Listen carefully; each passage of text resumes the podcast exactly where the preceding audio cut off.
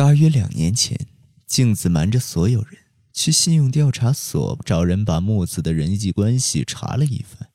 镜子心想，他还年轻，不可能光有修平一个老头子就能满足的，肯定还瞒着修平跟其他年轻男人有关系。经过一年半，总算在今年夏天得到了意料之中的结论。这个男人名叫古桥铁男。据说古桥是春天偶然去木子工作的酒吧喝酒，两人便亲密了起来。木子当然没把和修平的关系告诉古桥，调查所的报告上写着他们俩正打得火热呢。不过镜子并没有把木子背叛他的事告诉修平，镜子对此事守口如瓶。相反的，一个星期后，他给在银行上班的古桥铁男打了个电话，说。是熟人介绍的，我想存两千万左右的定期，并指定在某酒店的房间交接钱款。这两千万当然是瞒着秀平从其他银行偷偷取出来的。古桥从一开始就有所预料，刚进入酒店房间就别有用心地盯着镜子看。他把手伸向装了一千万的小箱子时，镜子抓住他的手说：“在打开这个之前。”能不能先把我打开？对方便问道：“是田所夫人介绍的吗？”“是啊，她出发去美国之前介绍的。”镜子撒了个谎。通过信用调查所的调查，他早已知道有一位姓田所的大型纤维公司的高管夫人，通过存款的形式与古桥发生了关系。当然，他根本没见过这个田所夫人。古桥用熟练又带点商务气质的动作脱下衣服，等等，镜子取出一捆钞票，用力朝男人的身体上掷去。这捆钞票像皮鞭一样打在古桥裸露的肩膀上，发出脆响，又在半空中散落。镜子将钞票捆接二连三地抛掷出去，双手因愤怒而颤抖，而男人也许只认为镜子有着异于常人的性癖。在天花板洒下的钞票雨中，露出猥琐的笑容，猛地将镜子扑倒在床上。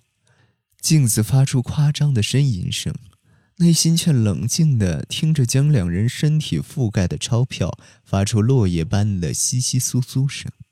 这一切都是为了向那个木子复仇，同样也是向修平复仇。当天晚上。镜子用残留有干燥的钞票气味混合古桥的体臭的身体与修平上了床。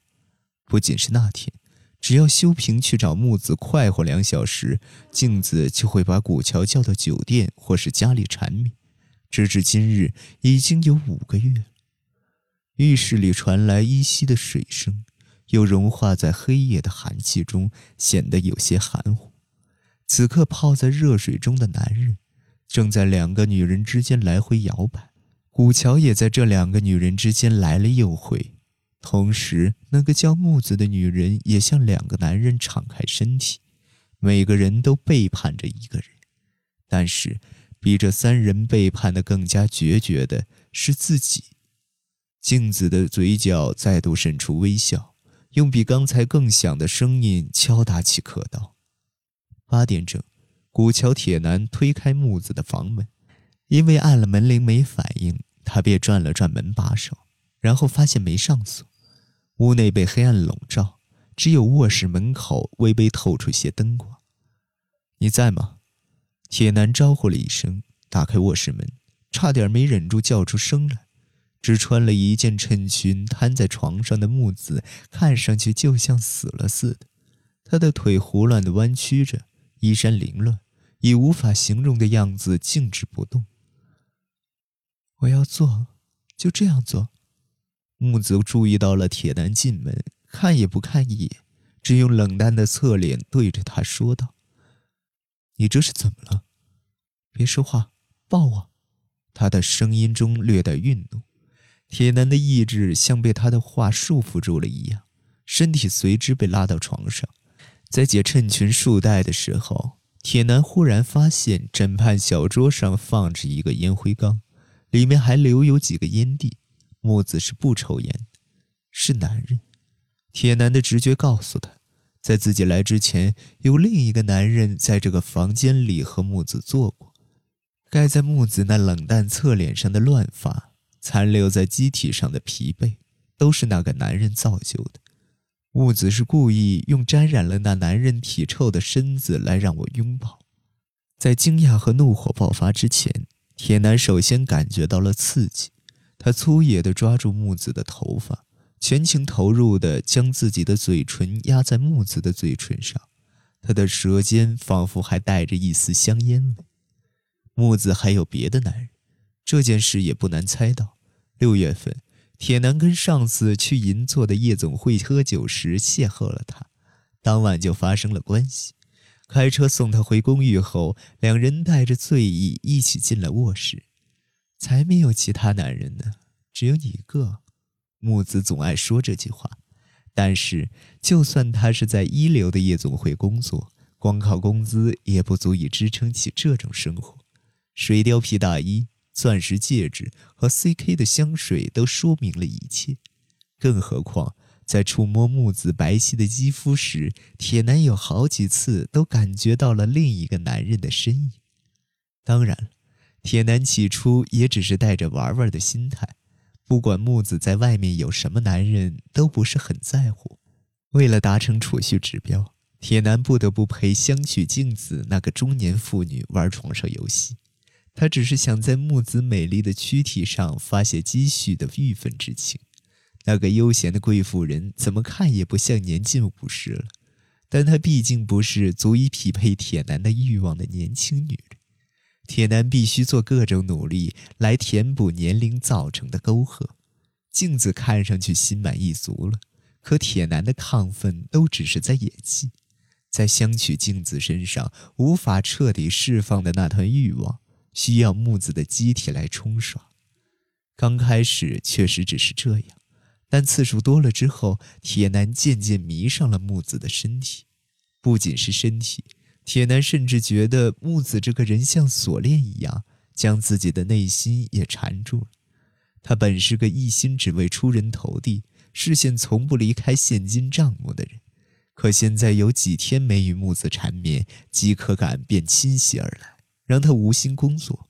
这么一来，独占欲就油然而生，也开始在意木子是在和哪个若有似无的男人交往。真的除了我就没别人了吗？没有啊，那你嫁给我吧。我讨厌结婚了，这样的关系有什么不好？木子依旧明确否认有其他男人存在，而事到如今，木子却突然把另有男人的证据甩到了自己脸上来。嫉妒化作兴奋，铁男激烈的爱抚让木子的身体扭动不已，他以前所未有的激情给出回应，在比平日更深的结合之后。铁男才缓缓离开墨子的身体，他从丢在地板上的外衣口袋里取出香烟，点上火，充盈感和疲劳感交织在白烟中，升腾到吸顶灯处。夜风敲打着窗户，房间里有点凉。木子像是被寒冷冻结住了一样，把脸埋在铁男的肩头，一动不动。铁男想把香烟熄灭，却又停住手。烟灰缸里留下的烟蒂是外国烟。让他想起大概一个月前的一次对话。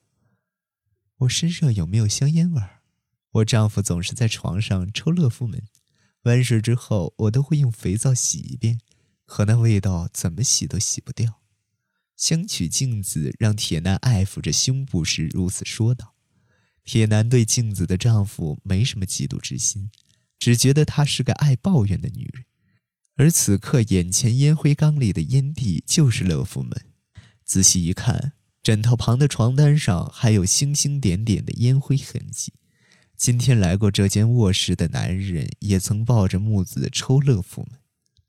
想到这里，铁男终于回忆起今天傍晚木子打来银行的那通电话。镜子早先说过，今晚她丈夫会在外过夜，让铁男去她家里。所以，铁男本打算拒绝木子的邀约。没关系，你应该能来的。但木子那时说话的口气，就好像已经知道镜子的丈夫会取消在外过夜的计划。不，现在想来，木子的的确确就是知道。铁男转过身，打量着木子，想说些什么，可木子的嘴唇在铁男开动之前先动了起来。你下次什么时候见想取镜子？为什么？木子面无表情吐出的冷酷话语，让铁男的视线震颤起来。